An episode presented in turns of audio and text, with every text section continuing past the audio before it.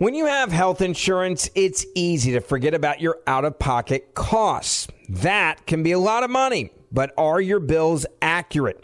Well, it's estimated that over fifty percent of medical bills contain errors. HealthLock can help you. HealthLock technology securely connects with your insurance and flags any overbilling, wrong codes, and fraud. You can even have HealthLock work on your behalf to get money back from select past bills. To date, HealthLock has helped its members save over one hundred thirty million dollars. So to save, visit health lock dot com today. That's health lock dot com today. I know you're paying attention to global events as well as what's going on in our nation. War and increased conflict is bubbling up in more places. Countries are buying and hoarding massive amounts of gold. Why aren't you? It's time to pull the trigger with the Oxford Gold Group and buy gold and silver. Nobody can predict the future, but we can't put our head in the sand either. Call Oxford Gold Group right now, and you may qualify for up to ten thousand dollars in free precious metals. Call eight three three, nine nine five, GOLD. That's eight three three, nine nine five, GOLD, eight three three, nine nine five, G O L D. PureTalk, the cell phone service my family relies on, is now providing international roaming to over fifty countries. As you plan your summer travel, make sure your wireless company covers you at home and abroad. Unlimited talk, text, plenty of five G data for just twenty dollars a month. That's less than half the price of Verizon, A T and T, or T-Mobile.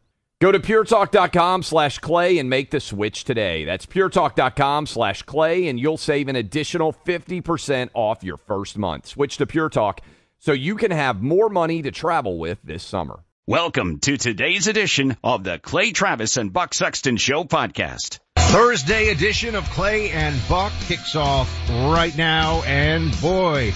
oh, boy, a lot going on out there in the world today. Much to discuss. Lines open, eight hundred, two eight two, two eight eight two. Um, let me see. First up, big news here that the Trump New York City trial has a date set for March twenty-fifth. So just a little over a month away, a judge rejected Trump's uh bid to have that trial dismissed, thrown out because it is absurd and flimsy, but we are in really a post-legal order now when it comes to all things Donald Trump. Uh, we will dive into some of that, the timeline, and, and also what the political outcome is likely to be, or the, uh, the upside or downside of bringing this and maybe even getting a prosecution all the way through to a conviction against Donald Trump in New York. Meanwhile, Take a, uh, take a look at what's going on in Atlanta. You have Nathan Wade. He is still, as we speak to you, uh, testifying in the Fani Willis ethics probe. Now remember, Nathan Wade, I don't think we have to say alleged because he's admitted, like they've had it, there, there was. It's, it's an affair. Yes. Yes. There was an affair. So Nathan she Wade was had sleeping with her subordinate that she hired on this case to try to put Trump Donald trial. Trump in prison right. for the rest so, of his life. So Fulton County D A Fani Willis brings an unprecedented prosecution of a former president and likely future president who is the current, well, de facto Republican nominee. And sure enough, Nathan Wade is telling everybody in detail, and Clay's been watching it all morning. We'll get into some of these details in a second, about, about the realities of this affair, the duration of it, what was going on.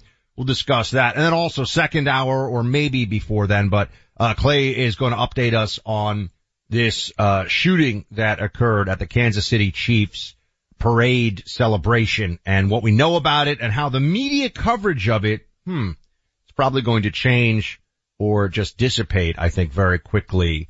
Uh, but we shall discuss all of this and, and, and a whole lot more. Clay, let's, let's dive into this, the, the, the Fani Willis case. It is now not the Fani, it is the case against Fani Willis, really, that we are discussing here, and her ethics or lack thereof.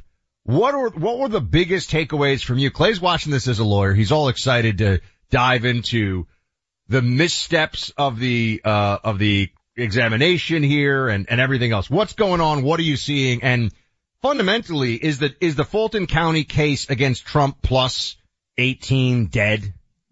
Uh, okay, so I think probably because all these cases are so complicated, I should reiterate for those of you out there that are having difficulty keeping up, which is, uh, I think, almost everyone, what is at stake right now in Georgia. This is the case that has been brought in uh in the Atlanta area against Trump. Is there was an allegation made that Fani Willis, who is the district attorney prosecuting this case against Trump, that she had been involved in an adulterous relationship with her chief subordinate, Nathan Wade.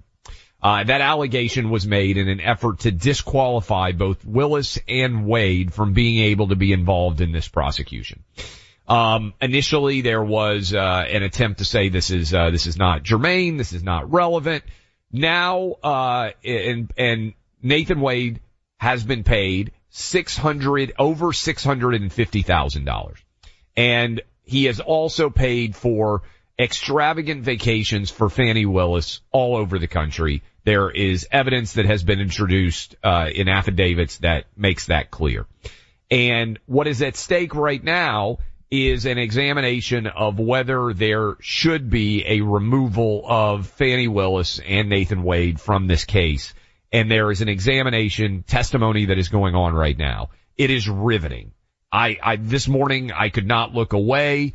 Uh, we have a couple of cuts. Nathan Wade is on the witness stand right now. What they have exposed, Buck, is what I believe is pretty clear perjury by Nathan Wade. Uh, Nathan Wade, this all came out because he's in the middle of a divorce. And his wife found out that he was sleeping with Fani Willis, and that is evidently a part of the reason that they are getting divorced. Um, and in an affidavit in that divorce case, Nathan Wade said, uh, that he had never had an affair with anyone. He was questioned about that, and I think we'll get that audio for you at some point. And Buck, he came up with what I'll admit is a interesting legal argument. He said that he did not lie. And by the way, the relationship he has admitted to with Fani Wade, that they had an adult, uh, Fani Willis, that they had an adulterous relationship. Um, he said that he did not lie in that divorce affidavit because in his mind, his marriage ended in twenty fifteen. Still married, very intriguing perspective. He says that in his mind, the marriage ended in twenty fifteen, and so his answer that he did not cheat on his wife was accurate because in his mind the marriage was over. They are, I believe, still married. I don't know that the divorce has been signed off, but certainly were still married when he was sleeping with uh Fani Willis. Uh okay. Second part of that, and we have a cut. He paid for travel all over the place for Fani Willis. They tried to argue that this was not an issue because she also paid, but he was only able to attach one receipt of her paying. When pressed on how she paid, they went all over the place on these extravagant vacations, Napa Valley, the Caribbean, uh, to, uh, a cabin in, in, uh, in Tennessee. Uh, when pressed on how she paid, he said she paid him back in cash. Really? Listen to cut twenty-seven. You said in the affidavit that you roughly shared travel, though, correct? Yes, ma'am. Okay. So this roughly sharing travel, you're saying she reimbursed you? She did. And where did you deposit the money she reimbursed you? It was cash. She didn't, she didn't give me any checks. So she paid you cash for her share of all these vacations? Yes, ma'am. Okay. And so all of the vacations that she took, she paid you cash for? Yes, ma'am. And you purchased all of these vacations on your business credit card, correct? Yes, ma'am. Okay, and he also evidently wrote them off on his taxes, which is something that is being examined right now, which I would imagine is not ideal. So I would just ask for all of you out there who have ever had a girlfriend, certainly if you've ever had a wife, I bet it's never happened, but if you've ever had a girlfriend that you paid for a cruise for, or you paid for her to go to a resort with you. Did you reimburse you in cash? In cash? Obviously not. And, and beyond this, Clay, you would, if you were doing it because you wanted to be letter of the law. Correct. You, you would do, do it, it with a check so that Correct. There was a clear written record of it. The reason you would say I paid in cash is because there can be no disproving of the make-believe payment here. Look, I don't, you know, I understand it's interesting from a legal maneuvering perspective and all that. We're getting into this.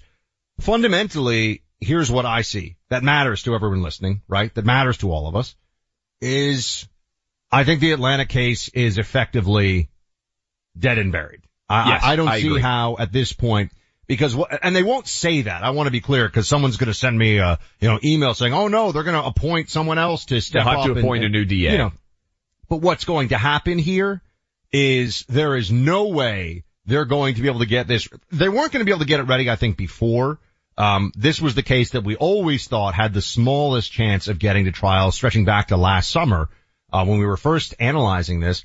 And I think what's going to happen is they'll appoint, or maybe someone will just rise up, you know, to take take over the role, and they'll delay it, they'll drag it out, they'll talk about it, and then eventually they will say, you know, in the interest of justice, We're, we're gonna, you know, let this go or let people plead out to something very minor who were involved in it.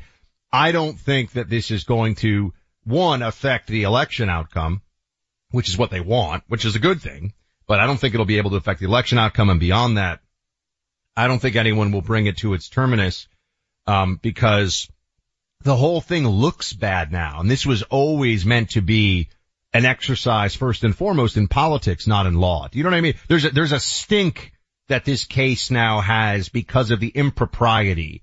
And I don't think that's going to dissipate quickly. Yeah, you're right in the way. So if you're out there and you're saying, okay, what's the likely outcome here? I think Fani Willis and Nathan Wade are going to either be forced off or they're going to, after the way this thing is blowing up, they're going to step down. And people out there who are on the left are going to scream, but the case is still very valid. That's the voice that I, that they scream in every time. Mm-hmm. Uh, they're going to have to find a new D A. It will be incredibly difficult to find a new D A. It will take months and months. And remember, the new D A, Buck, would have to completely refamiliarize him or herself with thousands of pages in filing what is a robust and substantial record of, uh, of information. Um, it, it would, it, this thing, this thing's never going to trial. This thing's over. So, and where does it, where does that, uh, play itself out? This is a big win for Trump, Buck, because I think what happens here is, again, I, I, I, I it's possible that I'm wrong about this, but I think everybody's kind of busy in life. And most people are not going to follow the minute details of these cases. Many of you out there listening to us right now, you may very well be following every detail. Even that is complicated.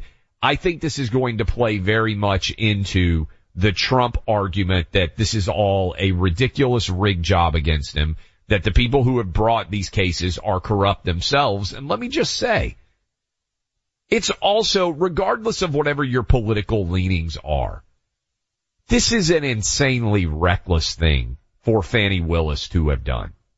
She is single. She's trying to put the former president of the United States in prison for the rest of his life.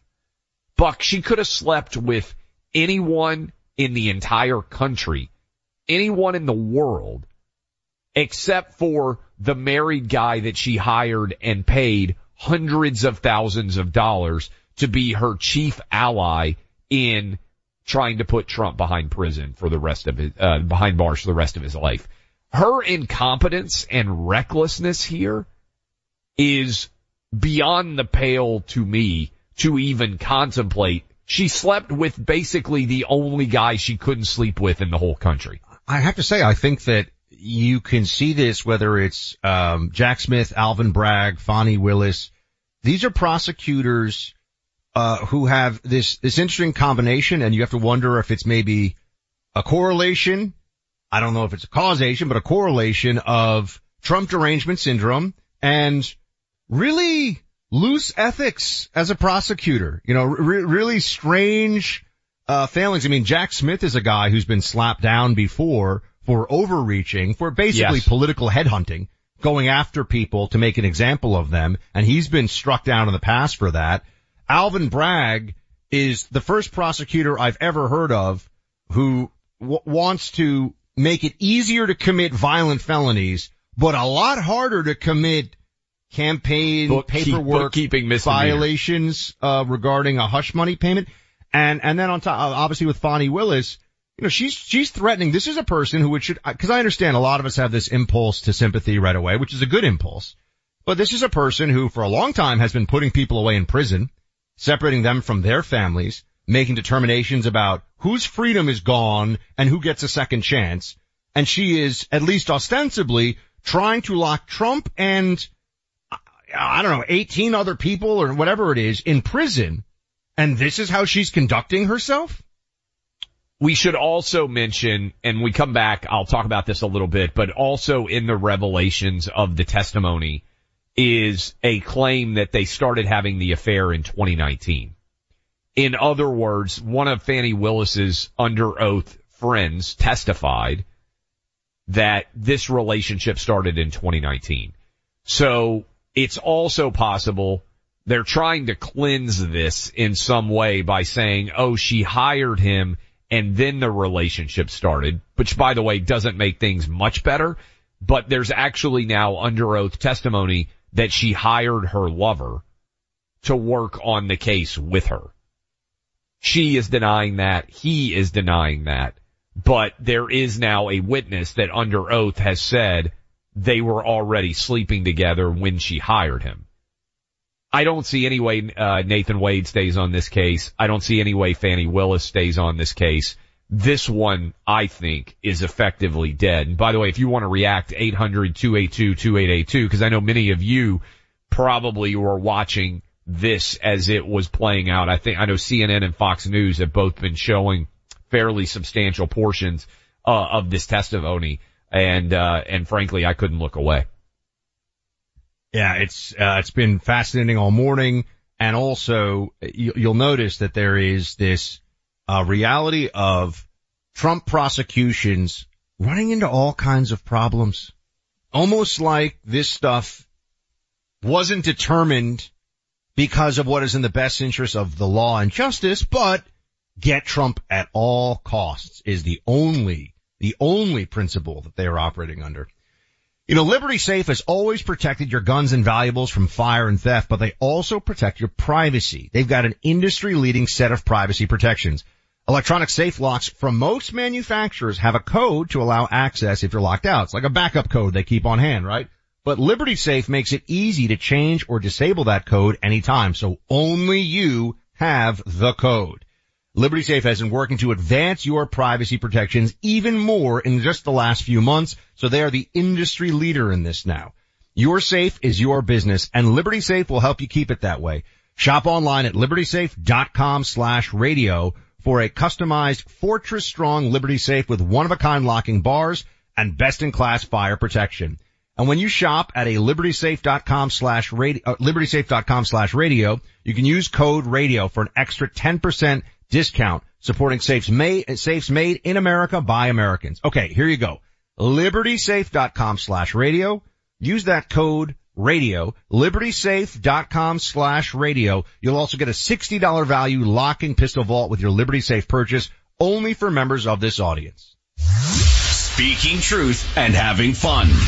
Clay Travis and Buck Sexton. Why are people still on the fence about owning gold and silver? I just don't understand. Have we already forgotten about regional bank closures, inflation, global instability, and the potential for serious world conflicts? You can look to precious metals for various reasons. One, having tangible currency on hand as part of your bug-out plan. Two, diversifying your portfolio as a hedge against inflation. And three, historically, gold increases in value over time.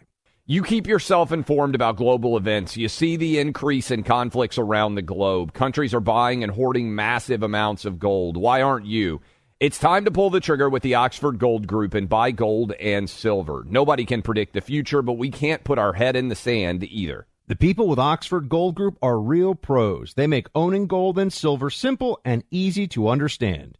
Call Oxford Gold Group right now, and you may qualify for up to ten thousand dollars in free precious metals. Call eight three three, nine nine five, GOLD. That's eight three three, nine nine five, GOLD. One more time, eight three three, nine nine five, G O L D. Since nine eleven, the Tunnel to Towers Foundation has been committed to improving the lives of America's veterans, first responders, and their families. For over twenty years, the foundation has helped America keep its solemn promise to never forget. Tunnel to Towers provides mortgage-free homes to Gold Star families and the families of fallen first responders with young kids, builds specially adapted smart homes for severely injured veterans, and is working to eradicate veteran homelessness. David Marshall served in the Army during World War Two and fought in the Battle of the Bulge. He has never forgotten the sacrifices of his comrades in arms, nor the efforts of his first responders on nine eleven and in the days and months that followed. He is a loyal and proud foundation donor. Tunnel to Towers is committed to supporting veterans, first responders, and their families, and so many of them need your help. Join the foundation on its mission to do good and never forget. Donate eleven dollars a month to Tunnel to Towers at T two T dot org. That's T, the number two, T dot org. When you have health insurance, it's easy to think, I'm covered, no worries. Well, not so fast. Remember, your out-of-pocket costs are not covered by insurance. That can be a lot of money for your family. But how do you know you're not being overbilled? It's estimated that over fifty percent of medical bills contain errors. Unless you're a billing expert, how do you know your medical bills are accurate? HealthLock can help. HealthLock is a healthcare technology company that securely connects with your insurance. When your medical claims come in, HealthLock technology reviews the claim for errors like overbilling, wrong codes, and fraud. HealthLock makes it easy to find and fix hidden errors, so you pay only what you owe. You can even have HealthLock work on your behalf to get money back from select past bills. To date, HealthLock has helped its members save over one hundred thirty million dollars. Bottom line, insurance alone isn't enough. To save, visit HealthLock dot com. Do it today before you see another healthcare provider. That's HealthLock dot com. All right, welcome back to Clay and Buck. We've been saying for a while that the legal shenanigans uh, surrounding Trump and Trump world are, for at least a period of months, maybe for the entire election cycle, going to overshadow the campaigns. I think that's that's yes. certainly the case for the for the foreseeable future. Um, we've got already Supreme Court going back and forth on the J six case. Uh, they're they're asking for Jack Smith to come back in response to the stay requested by Trump's legal team, and you know they're going to be moving that process along. But this case in Atlanta, which I would remind everybody, there were all these legal experts who were saying, but this is the one that's finally going to get Trump it's because it's state-level charges. He can't pardon himself. From, you know, and they were all they were all excited. The walls are closing in on Trump. We were hearing all that stuff for the millionth time. Well, that case is completely falling apart before our very eyes, and, and actually before our eyes because we're watching as Nathan Wade. This is gonna be fun. I'm, I'm gonna set these these uh, these two cuts up from testimony this morning, and I'll let uh, I'll let Clay law- lawyer had it for us right away. Clay, let's start with um with twenty-eight. If you're telling somebody that you uh think because you think you are not married, you are not legally married, and you are a lawyer, I think people are gonna have some questions. Here is Nathan Wade explaining the legality of his relationships and testimony before the court. Play twenty-eight. My marriage was irretrievably broken in twenty fifteen, ma'am, by agreement. Um, my wife and I agreed that once she had the affair in twenty fifteen that we'd get a divorce. We didn't get a divorce immediately because my children were still in school and I refused to allow them to grow up without their father at the time. So we waited. We waited until the youngest graduated and we dropped her off at college and then filed for the divorce. So if you're asking me about the interrogatory as it relates to having uh, the twenty twenty-two relationship with District Attorney Willis, I want to say because my marriage was irretrievably broken, I was free to have a relationship. So the question, though, was if you had had a relationship. And in twenty twenty-three, you said you did not. And that is different than what you said in this affidavit, correct? No, ma'am. I said during the course of my marriage. So in twenty fifteen, my marriage was irretrievably broken. So I did not have a relationship with anyone during the course of my marriage. All right, so this is important, Buck, for people out there. Can you lay that out? Because it's actually even confusing to follow what he said. Okay, so yes, this is important. When you heard him there, he has submitted two contradictory affidavits. He has admitted that he had an affair with Fani Willis in the investigation surrounding the case.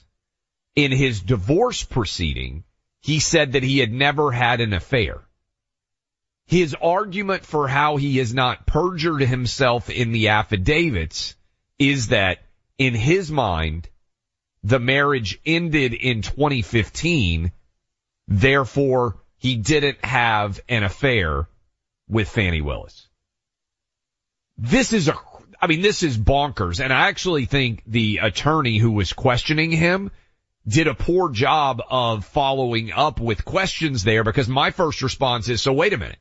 You're still legally married until twenty twenty-two.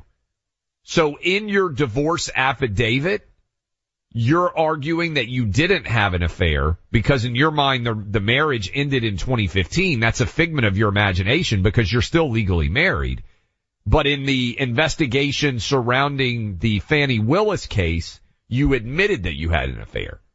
So how can you have an affair in one affidavit and not have an affair in another affidavit? Of course, the reason is the the divorce affidavit preceded the Fani Willis investigation. So he was lying in his divorce case, and now he's trying to come clean because they had the re- literal receipts uh or statements, because he tried to argue about the difference between the word receipts and statements. They had the literal statements to prove that he had an affair. Also, we have, well, this is crazy. I mean, this is bonkers. Insanity land, everything going up in smoke here. Um, again, I think she could have questioned him far better, but I'm laying out what exactly he's trying to argue here. Also, they were evidently taking trips to Tennessee, my home state from Atlanta, by the way, three-hour drive-ish to get up into Tennessee. Um, and he's questioned specifically about whether he's ever rented a cabin with her. He says he rents cabins all the time, which is really, to me, very funny, too. Like, like who out there is renting cabins all the time? Maybe you do it once a year or whatever. I mean, this dude must have been, uh, must have been having more, uh, more bang shacks than anybody on the planet. Listen to this. I'm asking if you remember paying for a cabin six months ago in Tennessee. No. You remember booking a cabin? I booked lots of cabins. Did you go to a cabin with Miss Willis ever? Ever? Ever. No. You've never gone to a cabin with Miss Willis? No. Have you ever gone to Tennessee with Miss Willis? Yes. Okay. When was that? That was around twenty twenty-two, early twenty twenty-two. Early twenty twenty-two? It was a, it was a, a day trip. Okay, so you didn't spend we the night? Would, so it was a day trip. Okay. We would drive there, have lunch, drive back. I mean, this is all crazy. First of all, I booked lots of cabins. Sounds like a line that would come in like a Will Ferrell movie when, uh, when somebody's getting caught for something. Like, I booked lots of, you book lots of cabins? I mean, who out there has booked? I, I mean, I just, that's so funny who to me. Who out there among us has not booked many a cabin? I, I mean, I'm forty-four. I, I think I've booked a cabin twice in my, I live in Tennessee. People go to Gatlinburg, Pigeon Forge, they stay in cabins. Here's the other thing, Buck. This thing's not making sense. All right, I have made the drive a lot because I'm an Atlanta Braves fan uh with my family from Nashville down to uh down to the Atlanta area to go to Braves games. That ain't a fun drive, all right? Everybody who has ever driven, listen, I want everybody out there to listen. If you do not know this, I sound like my cousin Vinny here. Every single person who has ever driven from Georgia to Tennessee gets caught in the worst traffic in America that shouldn't be the worst traffic in America in Chattanooga, Tennessee. It does not matter what time you are driving from Tennessee to Georgia or Georgia to Tennessee. You get caught in traffic in Chattanooga, Tennessee. It is brutal. There is no way on earth, Buck, I'm throwing the penalty flag here. There is no way on earth that they drove from Atlanta to Tennessee to have lunch together. That no one has ever done that in the history of the state of Georgia and Tennessee. They, they may You're going to have to drive. Have also had lunch. They may have also had lunch. And maybe it's going to be like, maybe he's going to come back at some point and say, well, that depends on what the definition of a cabin is. Because can we get, he actually, we clean that up. He spends twenty seconds waiting to answer the question of whether he's ever booked a cabin with her. To, to, to, to be fair, now I sound like I'm Nathan Wade and Fani Willis' lawyer. They're, they're caught red-handed. They, there's, there are literal receipts. Um, they've lied, and what are they going to do? You know, they're just going to they're just going to throw themselves on the mercy of the court.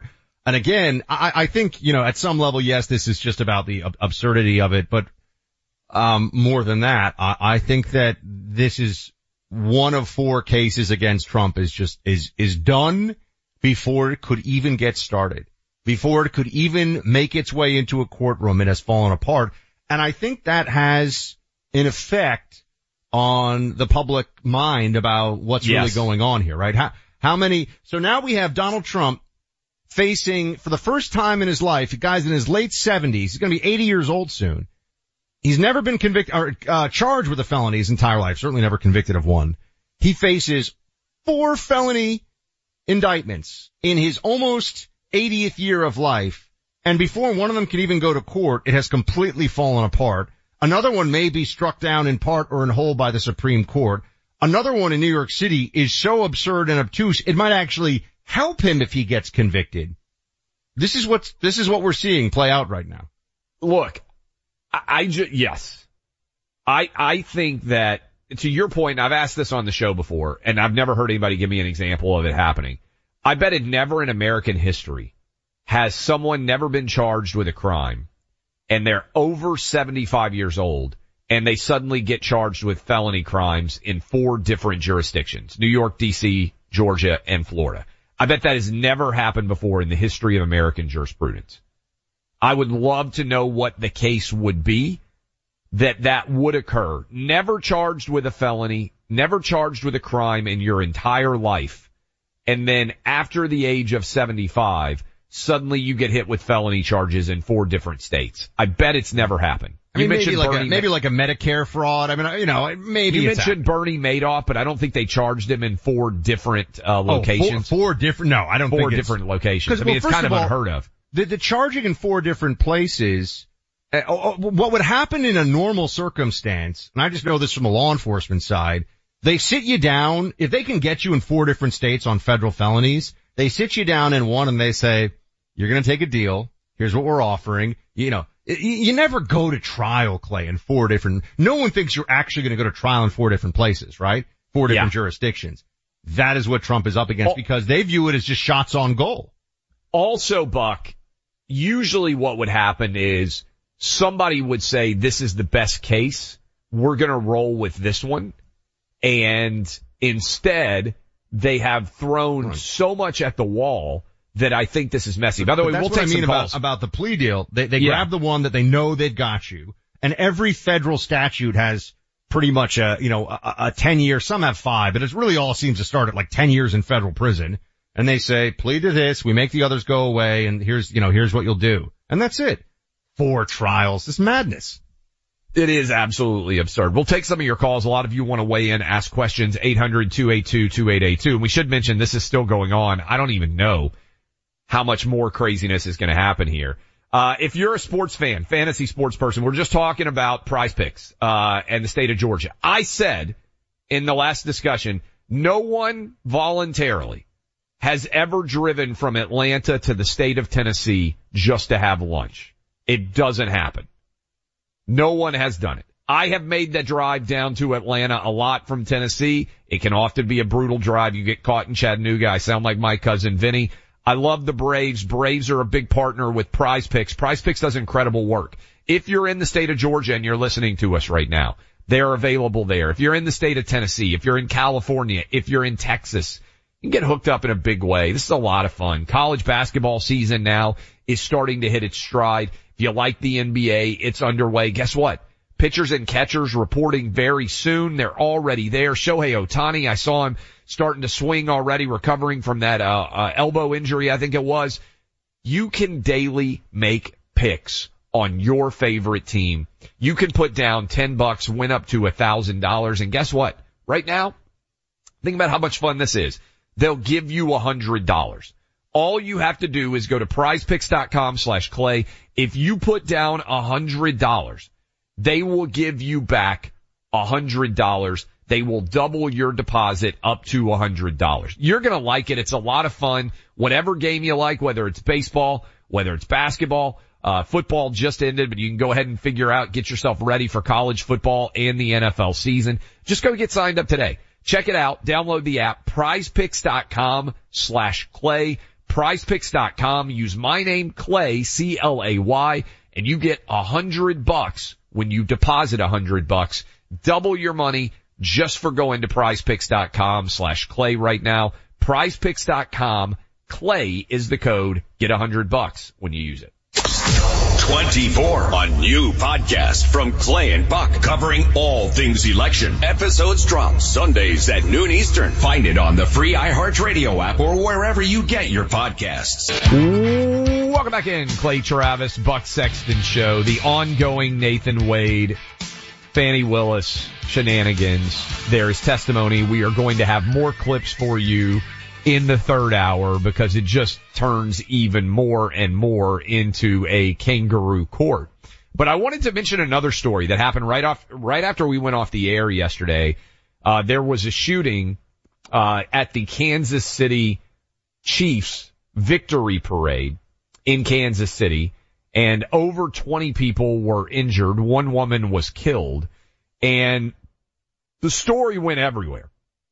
Uh, and, and the, initially it was covered as if somebody was showing up and was a mass shooter. Now it appears to have been a dispute between a couple of guys, and basically they started firing at each other. It might have been coincidental. There were hundreds of thousands of people that were attending the Kansas City Chiefs victory parade, and these guys may have just come into contact with each other, pulled out their guns, and started firing. They have suspects in custody. It's probably not a huge surprise. Whenever there is a suspect in custody that does not fulfill a left-wing narrative, we don't find out much about those suspects. So we still don't know their names. We do not know for sure the motivation, but it does not appear to be a someone showed up with a gun and tried to shoot as many people as possible. It appears these were maybe two or three guys shooting at each other who had a prior disagreement. Um, and there ended up being a lot of innocent victims. Fortunately, there were fewer victims than might have otherwise been, but for the bravery of many different Chiefs fans. Buck, I mean, this is pretty, pretty incredible. I want to play these cuts. These guys saw a shooter, ran and tackled him, and had and held him until police arrived. Here is Paul Contreras. He is a hero Kansas City Chiefs fan, describing tackling the parade shooting suspect. I didn't think about it. It was just a reaction. I didn't hesitate. It was just, just do it. So I went to go tackle him, and another gentleman did the same thing. And as I'm tackling him, I see his weapon either fall out of his hand or out of his sleeve, because he was wearing a long jacket or like a Carhartt.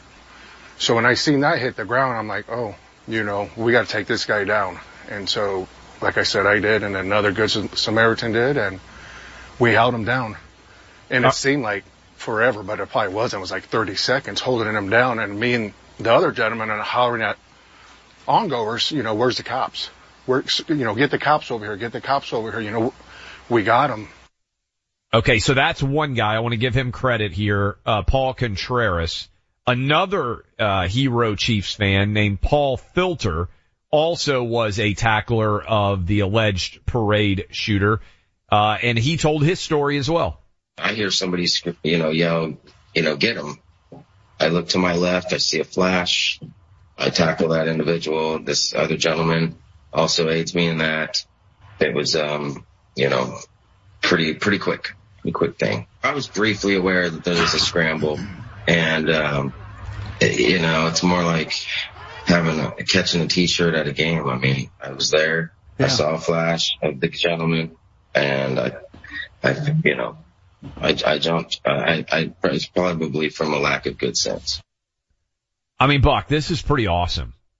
Two guys at least. There may have been others, but I want to make sure we give these guys credit. They go to celebrate the Kansas City Chiefs winning the Super Bowl.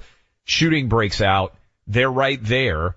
And they, their innate reaction as good, decent human beings is to tackle the felons and hold them for police. And I always think good guys who do things like this deserve to become famous, not the idiots who are pulling out their guns and firing in crowded situations. So both these guys, this story, uh, may vanish because it looks like it's just going to be a, uh, a, a, a all too often just a, a shooting that was two different people who probably had long, I would bet, criminal histories and shouldn't have been on the streets, and unfortunately, they're innocent victims. Both of the perpetrators, based on what I saw in the photos, I believe, are uh, young black males, correct?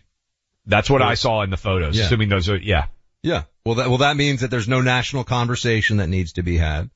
That means that there's not going to be a lot of discussion on uh C N N or M S N B C about a culture uh of violence or about uh, problems in, you know, Trumpism and and the uh the the violence that Trump and and the white supremacy of Trump and all this. If you have a white shooter, as we know, the media treats the situation very differently.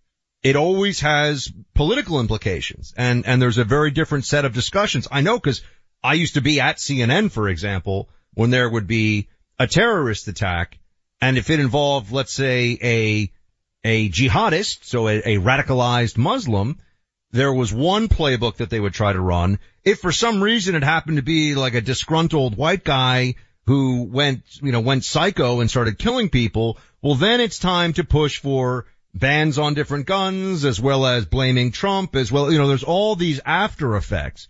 But when it's violence that the media covers that involves Uh, a young, uh, young African American, uh, shooter, or just an African American shooter, um, then all of a sudden the media doesn't really want to have analysis discussions. We don't look at root causes. We don't look at anything like that. We don't look at the, you know, the psychology of the shooter or the perpetrator. None of that. Certainly no political implications, as in it's the fault of some politician or it's the fault of some political program. And I think people eventually uh have, or I think because it's happened for so long, Clay, there is uh, a sense of disgust at this because it is so obvious. I mean, it's even at the point where, uh, you know, they they won't tell you about suspects still at large in local news in a lot of cities. They won't they won't really describe the suspect, but they'll flash, because of all the surveillance cameras everywhere, they'll flash on the screen. So they know what the suspect looks like, but they don't want to talk about what the suspect looks like because they think it might be reinforcing a stereotype, and I think that people do get very tired of that. And, Buck, this won't surprise you because you've come to understand sports media quite a lot. Sports media immediately went to guns have to be banned. Uh, I'll read a couple of these. Rich Eisen, who is, uh, I believe at the N F L Network, or used to be at the N F L Network, he has, I would imagine, over a million Twitter followers. Nine children, nine children who went to a parade to celebrate their Super Bowl team. Nine children now being treated. When are we going to collectively realize there's a gun problem in our country and do something sensible for our kids? That was Rich Eisen to his millions of followers. I would, I would want Rich Eisen to, to explain to me, I have many guns. Yeah. Many guns. I have them different places in my house. I'm training with my guns this weekend. Is there anyone on the planet who is less safe because I have guns? No. And in fact, there are people who are more safe, certainly me, Carrie, my family, because yeah. of my firearms and my training with them. So is it a gun problem? I mean, it's very similar. You know, I, I have some incredibly sharp knives down in my kitchen. Occasionally someone stabs someone to death with a kitchen knife. This does happen, right? Happens more, I think, with knives than it does even with rifles, uh, nationwide, by far. So do we have a knife problem? I don't think we have a knife problem. I don't think we have a gun problem. I think we have a people using guns for illicit purposes to commit crimes, including shootings and murders problem. And maybe locking up, I saw your tweets on this. I could not agree more. It's so obvious. People that are a threat to society need to be taken out of society and put in incarcerated situations. That's it. Yep. That's, that is the only thing that will actually stop this.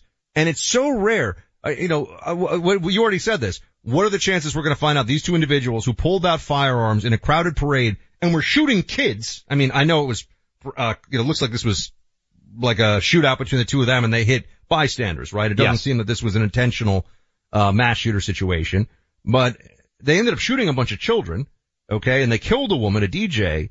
What are the chances we find out that these are two really upstanding citizens that nobody would have ever suspected were going to pull their guns out in a crowded place in a celebratory day and ruin it for everyone and take lives? Zero. The chance is basically zero. Yeah. Yes. Zero. Uh, R G three won a Heisman Trophy. Robert Griffin the third tweeted, mass shootings are not a political issue. Men, women, and children are dying from mass shootings. That's not a political issue. Thoughts and prayers aren't enough. America's a great country. Put the politics aside. Work together. Pass laws to ensure we're no longer known as the land of mass shootings. That's, I think um, you pointed that's, out. That's an emotion in place of an argument. Yes. Which is what you get from a lot of these sports players as well as sports commentators. And as you and I know, and I put you in a separate, I mean, you're sitting here on this show and we're doing very well on this show. And so I, you're a political and sports commentator, Clay. Let's be very clear about this. But I think you and I can agree, whatever we think of political commentators, on average, sports commentators, dumber. Way dumber. Way dumber. Way, way dumber and arguably more political, which is crazy. And I think a lot of people have not gotten used to the idea. That was a lesson I learned from you that I thought you were crazy. And it is definitely true the more I've paid attention to it. So you pointed out, I think the data is, and we wish there was no mass shootings, that only two percent of, if we eliminated every mass shooting in America, ninety-eight percent of shootings would still be occurring because mass shootings are a tiny pinprick. Here's another thing that I would, that I would say. You, you mentioned knives. If I got a D U I, Buck, and hopefully so far in my life, I have never got a D U I. If I got a D U I one day and my defense was, we got a real issue with cars. No one out there would say, you know what, Clay Travis has got a point. Yes, he was drunk. Yes, he was breaking the law. Yes, he was driving after having had way too many drinks. But it's really not a individual responsibility of Clay's when it comes to alcohol issue. This is really about cars. If I tried to make that argument, Buck, the universe would be aligned against me. I would trend number one in America, and everyone would ridicule me for arguing that my D U I was not about me or my choices or my violation of the law as it pertained to alcohol. It was actually about the car itself. I would submit to you that's what happens with every single shooting. That the story is never, we don't even know who these guys are. But again, I would wager a substantial amount. The average in D C, they did a study, Buck, the average number of arrests before someone commits a murder is double digit in Washington, D C. Most of you listening to me right now have never been arrested. It's not typically easy to get arrested. It certainly is not easy to get arrested double digit times. Imagine, imagine if the conversation for the next time somebody gets a D U I was, man, this car, we got a real issue with cars in this country. It yeah, would be laughable. Their, their, their arguments are, are bad, which is why it gets, I mean, obviously bad. That's why it gets very frustrating, um, whenever you look at this. And I mean, you, you, you can take a look, for example, at, uh, I mean, I was just trying to pull this up to give everyone a sense of it. Um, I'm trying to find a team, help me out with this one because I can do it per hundred thousand. So the population of Wyoming is about six hundred thousand people. I go to Wyoming because the population of Wyoming is six hundred thousand people, and they have a over sixty percent of households have a gun. Okay? Yeah. So it's a very high gun ownership state, about six hundred thousand people, and it has, let me see what this says here, um, two murders per one hundred thousand residents. So maybe, I don't know. Like I, I'm guessing virtually no a, violence a of of that nature in the entire state so, so of Wisconsin. You, you live, the whole, you live, you're in a state of six hundred thousand people. Let's say four hundred thousand of them have access to a firearm, and you have I don't know a dozen, a dozen murders in the state. We got a gun problem, folks. There's a big gun problem in Wyoming, apparently, because, I mean, and by the way, there's all, those aren't all necessarily even gun deaths. I think, I think everyone sort of sees when you actually look at the numbers and the stats and the arguments, they're just, they, they are emotions in place of an argument. And ultimately they want to disarm people like me, and they want to disarm our, uh, our audience. They want to disarm people who are law abiding because they want to control them. Yeah, and they don't also want to have a conversation about how to solve gun violence, because if you had that conversation, you have, what, three percent of the population that's committing basically over half of all murders in this country. There were eighteen murders in Wyoming in twenty twenty. Hundreds of thousands of gun owners, four hundred thousand gun owners, eighteen murders. There you go. Virtually non-existent. Uh, if you're a family member, carried around the video camera back in the day, you have mountains of video cassettes to prove it. Bad news. Actual videotape on those cassettes starting to disintegrate. That's what happens to video and film over the course of time. It's time to digitize those tapes. You can do it with Legacy Box. Company based here in my home state of Tennessee provides the easiest, safest way to reclaim all the priceless footage you haven't seen in years. Send them in your aging V H S tapes, camcorder tapes, film reels, pictures to Legacy Box. They'll digitize all of it for you and return your old media along with brand new digital files you can watch, share, and hold on to forever. A million and a half families have benefited from Legacy Box. You can too. Visit legacybox.com slash clay for fifty percent off right now. Legacybox.com slash clay, fifty percent off the regular prices. Do it today.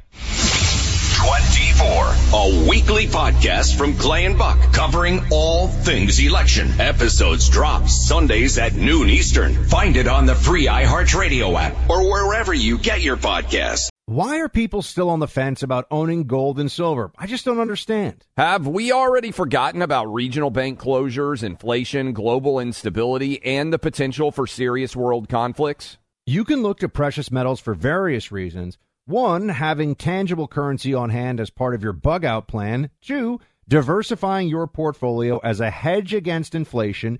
And three, historically, gold increases in value over time.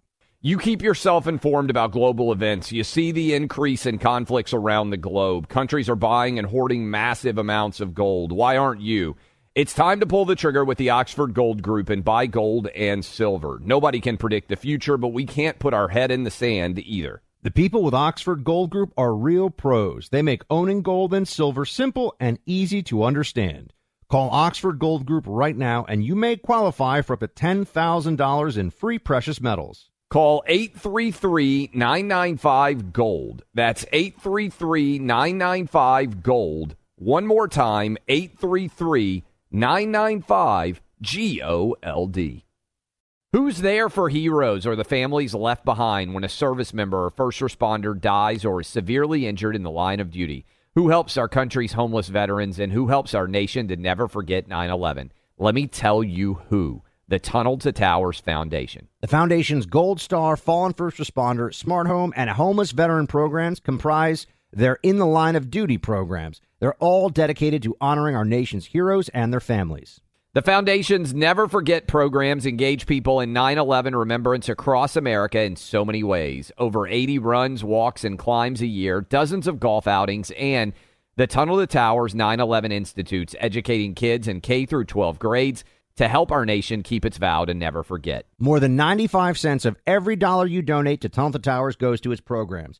Never forget the sacrifices of our country's greatest heroes. Donate eleven dollars a month to Tunnel to Towers at T two T dot org. That's T, the number two, T dot org. When you have health insurance, it's easy to think, I'm covered, no worries. Well, not so fast. Remember, your out-of-pocket costs are not covered by insurance. That can be a lot of money for your family. But how do you know you're not being overbilled? It's estimated that over fifty percent of medical bills contain errors. Unless you're a billing expert, how do you know your medical bills are accurate? HealthLock can help. HealthLock is a healthcare technology company that securely connects with your insurance. When your medical claims come in, HealthLock technology reviews the claim for errors like overbilling, wrong codes, and fraud. HealthLock makes it easy to find and fix hidden errors, so you pay only what you owe. You can even have HealthLock work on your behalf to get money back from select past bills. To date, HealthLock has helped its members save over one hundred thirty million dollars. Bottom line, insurance alone isn't enough. To save, visit health lock dot com. Do it today before you see another healthcare provider. That's health lock dot com. Third hour of Clay and Buck, and you never know what the day is going to bring on this show. Clay Travis, just a few minutes ago, kicked off Flute Gate, throwing this member of the Woodwind family uh, on the under the bus all across America. Flute players, piccolo players, which is really like a tiny I don't flute. Even know what the piccolo is. See? Look at that. No respect for this member of the Woodwind family known as the Flute. Clay is not a flautist, and we have flute players all across America telling us uh that they want to have their word with Mister Clay. So we will get to that in a little bit. I just wanted to say Clay decided to light that. This this is a, a, a theme on this show sometimes. I'm I'm looking one way, and someone goes, hey, is that Clay with an M eighty? And by the time I turn around, it's already lit and about to go off. I'm like, good heavens, what's happening here? And there's Clay, just gleeful grin on his face as the M eighty explodes. I'm just, I'm just picturing, Buck, like the flute, big flute community, instead of showing up outside the Supreme, instead of showing up outside the Supreme Court justices to protest. you, you don't understand. They're not going to protest. Front- They're going to be on your front lawn all playing flutes. That's what I'm saying. Until all hours. What is, what is the most annoying song that, that a flute player could play in, like, en masse? Like, I, I, I you're the I big, gre- big flute green guy. Green Sleeves might be up there for some people. That's a classic flute, uh, I don't know. There's, there's some songs. They taught us, Buck, in elementary school. Uh, we had the flute.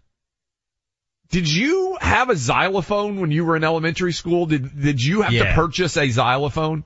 Sure, yes. We had, I, this is one of the most ridiculous, I, I'm very anti-flute. I may be even more anti-xylophone. We had, Buck, an entire, it's funny to think about now because I'm a parent. We had an entire Christmas special when I was in elementary school, where everyone sat on the stage with our xylophones in front of us, and we played Christmas songs with those little wooden mallets on those ridiculous... I, I'm th- going to share something with you that it's just... This is just between us, okay? This is just between us. At my school, we actually had a class at one point called Bells, and you would you would have to put the on... The ones these, that you hold. Yes, yes. And we put on white gloves... to hold our bells, and then this is for the Christmas carols and stuff, and we would sit there. This was a class. It was like a, a trimester class. It was only a few months. But we all learned to, to swing our bell at the right moment with the white gloves on. That is unbelievable. And I think about it now as a parent. There are so many things that we did in L- like I can't imagine now showing up to watch one of my own kids play, not sing, play the xylophone sitting on the stage, Christmas music. The other thing, Buck, that we did, did you do, I, your schools might have been too good for this. The, our fundraiser was they gave us boxes of chocolates, and we were just supposed to walk around and sell chocolate bars. And it's like slave labor. It's like the world's, my, my I don't know if that stuff a, still exists. We did a walkathon where we were like, hey, we're gonna go walk around New York City. Give us money. So no, we were not. We were not uh, above a little bit of the fundraising. We had hustle. Chocolate candy carrying cases. I'm talking about like eight years old, and it's basically slave labor. You're walking around trying to sell this world's finest chocolate. It's just a freaking chocolate bar. I don't understand how many of the decisions that we were allowed to undertake in the nineteen eighties were considered totally normal. And I'll also tell you, uh, one thing they got rid of at my school that I thought was, was really good. And, and I, I don't know how many other schools had this. We had, uh, required for phys ed wrestling as a class. And oh, not wow. only do we have, do we have required wrestling, you, there was a tournament that everybody had to, really? Like you had to be in the tournament. The whole school. The whole, well, from like, it's like the Royal th- Rumble.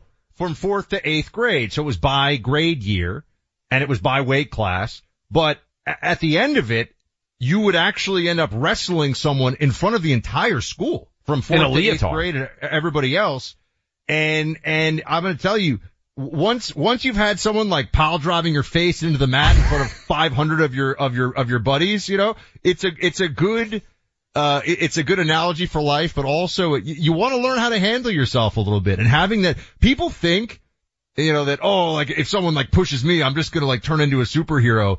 No, what actually happens is your heart starts beating out of your chest and you start getting scared, and then you're, you, you know, you have to figure out, are you going to do something or are you just going to get pummeled? That's what no. actually happens. All right. I'm going to blow your mind here, Buck, because I couldn't believe this. My father-in-law, who grew up in Michigan, in the Detroit area, went to public school.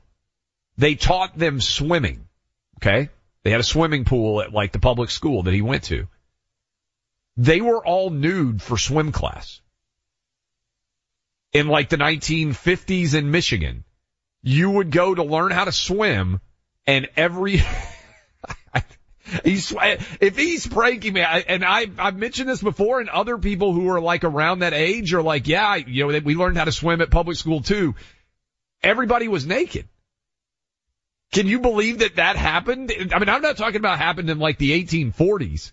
Like, they taught them how to swim. Nobody wore swimsuits. All the boys were, and they were not with the girls. Elite men's athletic clubs and, and sort of uh, social clubs and, you know, elite in quotes, whatever, but in New York for a long time that were all male. And they, yeah. a lot of them had to go co-ed because there were lawsuits because of business that was being conducted and women were excluded from this anyway. But when they were all male, people are going to think that I'm crazy. And, and uh, by the way, the famous ones that some of you know of in the New York area, this people swam in the pools naked. And naked this would have been in, in what, what years? Like, I mean, this happened when I was, this, this happened when, when I was you were a kid, up. Like the nineteen eighties. People so the would kid, just, the, uh, we, we, you know, we would wear, but like, the, there were like really old dudes would splash around in there naked. Yes. The kids would wear bathing suits. I mean, I, I couldn't, of all the stories that I've heard about kids going to school, I couldn't, like, the fact that everybody would just show up totally naked and get taught how to swim at public school, bonkers to me. It's how they did. It's, I mean, it's, it is, I agree that it's a bit of a, it's jarring. They had the Olympics naked back in, uh, ancient Oh, I know Greece, that. Back in that. Greece in the ancient, uh, in the ancient days. This show just took a really weird turn. Clay, what have you done today? I, I want to talk well, about no, a national just... security threat. All right, let's stop talking about naked right, swimming in the pool. Is Russia going to blow us up in space? Yeah. All right, here well, we go. Well, House, well, okay, everybody, recentering yeah. here. Blame Clay for this one, and flute players, send us send us your most fiery emails. Um, House Intel Chair's cryptic warning about serious national security threat prompts officials to urge calm. You know what I thought was most interesting about this? Not the fact that there's some vague, we have a very serious national security threat, uh, and, you know, no specifics beyond that, right? I mean, this reminds me, if you remember, after nine eleven, there was the, oh, the threat level is orange. Oh, no, yeah. It's that's gone away, hasn't it? We had the yeah, color flip. Yes. Because everybody was like, what, you know, because they would go to a yellow threat level, and it, the whole yeah, thing right. was was idiotic. Um, But people were scared, and when people are scared, they're susceptible to bad ideas, and people in power use that fear to push bad ideas and increase their power. Anyway, they they push this national security warning. Um, and, uh, here is Jake Sullivan, the national security advisor. I mean, this guy, the notion of this guy inspiring any confidence about security, I wouldn't feel good if Jake Sullivan was in charge of my neighborhood watch, but he's the national security advisor. Here he is. This is cut five. Play it. House Intelligence Chair speaking out about a serious national security threat. The lack of your ability to say anything has the potential to raise distress for some Americans. In the simplest of terms, can you tell Americans that there's nothing they have to worry about right now in terms of what he describes as a national security threat? Look, I think in a way that question is impossible to answer with a straight yes, right? Because Americans understand that there are a range of threats and challenges in the world that we're dealing with every single day. And uh, those threats and challenges range from terrorism to state actors. And we have to contend with them, and we have to contend with them in a way where we ensure the ultimate security of the American people. So, Buck, my thing on this is, it's awfully convenient how there's sudden deep threats to national security that emerge when there's a hundred billion dollars that you have to vote on to protect Ukraine, Taiwan, and Israel, or you're un-American. And when this story came out yesterday afternoon, what I sort of heard in the response was everybody just sort of rolled their eyes. And I think this is emblematic of a deep and abiding lack of faith in institutions that exists in America right now. And I think a lot of it is the legacy of COVID, where they told us all these things that made us look ridiculous and did not protect us at all. And now I, I was already, and I think you are naturally this way too, I'm skeptical, skeptical of authority in general. If you tell me, hey, you must do this, my eyebrows get raised automatically. Uh, I think I it, actually will tell, I will, I will tell everyone, when you tell Clay not to do something, just like in the M eighty analogy, he's lighting that M eighty. So yeah, I'm unlike, more likely, when I'm told not that I can't do something, I'm more likely to want to do it than if you let me make my own choice. And so, but what I've seen overwhelmingly from this, Buck, is a lot of people are like, you know what? I, I just, I don't really believe it. And the timing is suspect. And I feel like you're lying to me. And, everybody and I think just, that's the natural everyone belief. raised, everyone looked skyward, uh, when this came out. There, I, I did not sense, you know, and I'm trying to, you know, online, you're, you're reading between the lines and trying to figure out what the consensus perception may be. It's imperfect, obviously, but we live in this world and you can do it pretty well if you're constantly paying attention to what everyone's saying.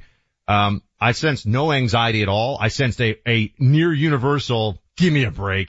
Yeah. Everyone's saying, think about this. You have the top of the national security apparatus in the United States saying, there's a really scary threat. You gotta be scared, but you gotta keep your composure.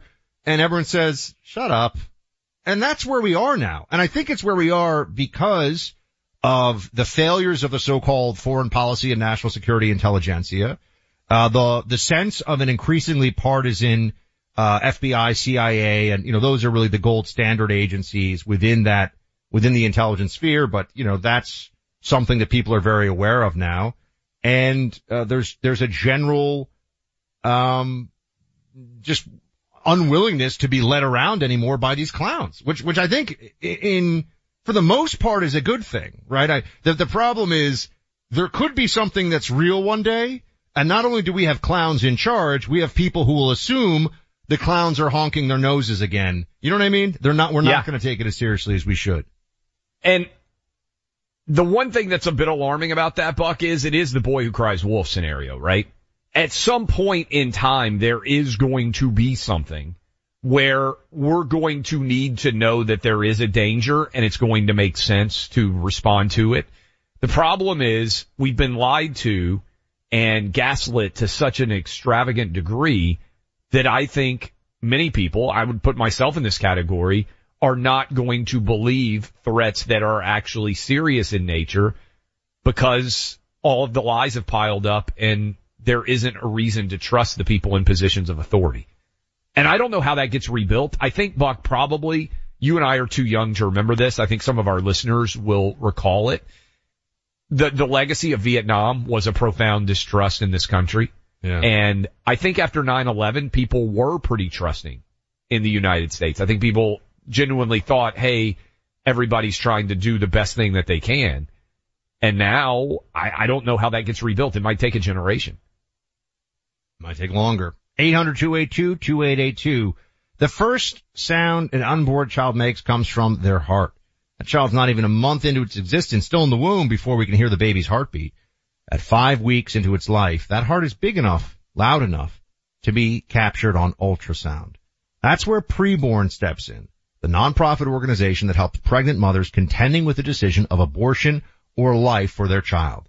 Because of the kind of work they do and by providing a free ultrasound in the process, they're able to rescue two hundred babies every day from abortion simply by providing a mother with that free ultrasound. Hearing her child's heartbeat and seeing their perfectly formed body in the womb so often makes the difference and pushes that mother toward the decision to give the baby life, give her child life. That gives life to her child. It also, in so many ways, ways saves the life of that mother because she won't live with the trauma of a decision that she wishes she could take back for the rest of her life. You can be a critical part of this process because the only funding for Preborn comes from you, the pro-life community. People like you and me giving their money to save lives. For just twenty-eight dollars, which will sponsor an ultrasound. You could be the difference between the life or death of a baby. And I know so many of you can spare twenty-eight dollars. Think about that. twenty-eight dollars, and it's going right to giving a mother who is in crisis an ultrasound that will encourage her, just because of her own decision making and her own connection to that child, encourage her to have a baby that she would might not have otherwise. And someone out there, I think, listening to this right now would be able to donate more. Can you consider a leadership gift? five thousand dollars, ten thousand dollars. I know times are tough right now, but we have people in the pro-life community who could write that check and not think twice about it. It's one hundred percent tax deductible. And you'd sponsor Preborn's network for a day, two days, maybe even a week. Depends on how much you can give. Consider a leadership gift of five thousand dollars or even ten thousand dollars. Donating is very easy. Use your cell phone, dial pound two fifty, and say the keyword baby. That's pound two fifty, say baby, or donate securely at preborn.com slash buck. That's preborn.com slash B U C K. Preborn has a one hundred percent charity rating, so you can give with confidence. Sponsored by Preborn. twenty-four, a new podcast from Clay and Buck covering all things election. Episodes drop Sundays at noon Eastern. Find it on the free iHeartRadio app or wherever you get your podcasts. Since nine eleven, the Tunnel to Towers Foundation has been committed to supporting our nation's first responders and veterans, heroes who put their lives on the line for our communities and our country, heroes like U S Army Major Jonathan Turnbull. He sustained devastating injuries at the hands of an ISIS suicide bomber, the complete loss of his left eye, a puncture to his right eye, and he needed more than twenty surgeries and countless hours of rehabilitation. Tunnel to Towers paid off his mortgage and gave Major Turnbull a specially adapted smart home designed for his needs.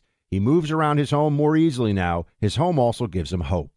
With help from people like you, the foundation supports families like the Turnbulls. Join Tunnel to Towers in supporting America's heroes, our nation's severely injured veterans and first responders, homeless veterans, Gold Star families, and the families of fallen first responders.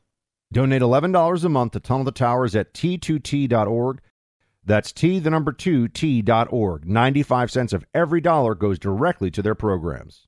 If you've got a military, first responder, emergency medical, or government service background, gov x dot com is for you. You stepped up to serve our country and communities, and GovX delivers unbeatable deals that you've earned. gov x dot com is the only site built exclusively to honor your service. Members save on epic brands and the gear they need for their on and off duty lives. You'll get incredible savings on tickets to live sports events, theme parks, and other entertainment. You can even save on travel, hotels, rental cars, cruises, and more. See if you qualify. Visit gov x dot com. It's easy and totally free. Use code BUCK in the shopping cart to get an extra fifteen dollars off your first order. GovX, savings for those who serve. PureTalk, the cell phone service my family relies on, is now providing international roaming to over fifty countries. As you plan your summer travel, make sure your wireless company covers you at home and abroad. Unlimited talk, text, plenty of five G data for just twenty dollars a month. That's less than half the price of Verizon, A T and T, or T-Mobile. Go to puretalk.com slash clay and make the switch today. That's puretalk.com slash clay, and you'll save an additional fifty percent off your first month. Switch to PureTalk so you can have more money to travel with this summer.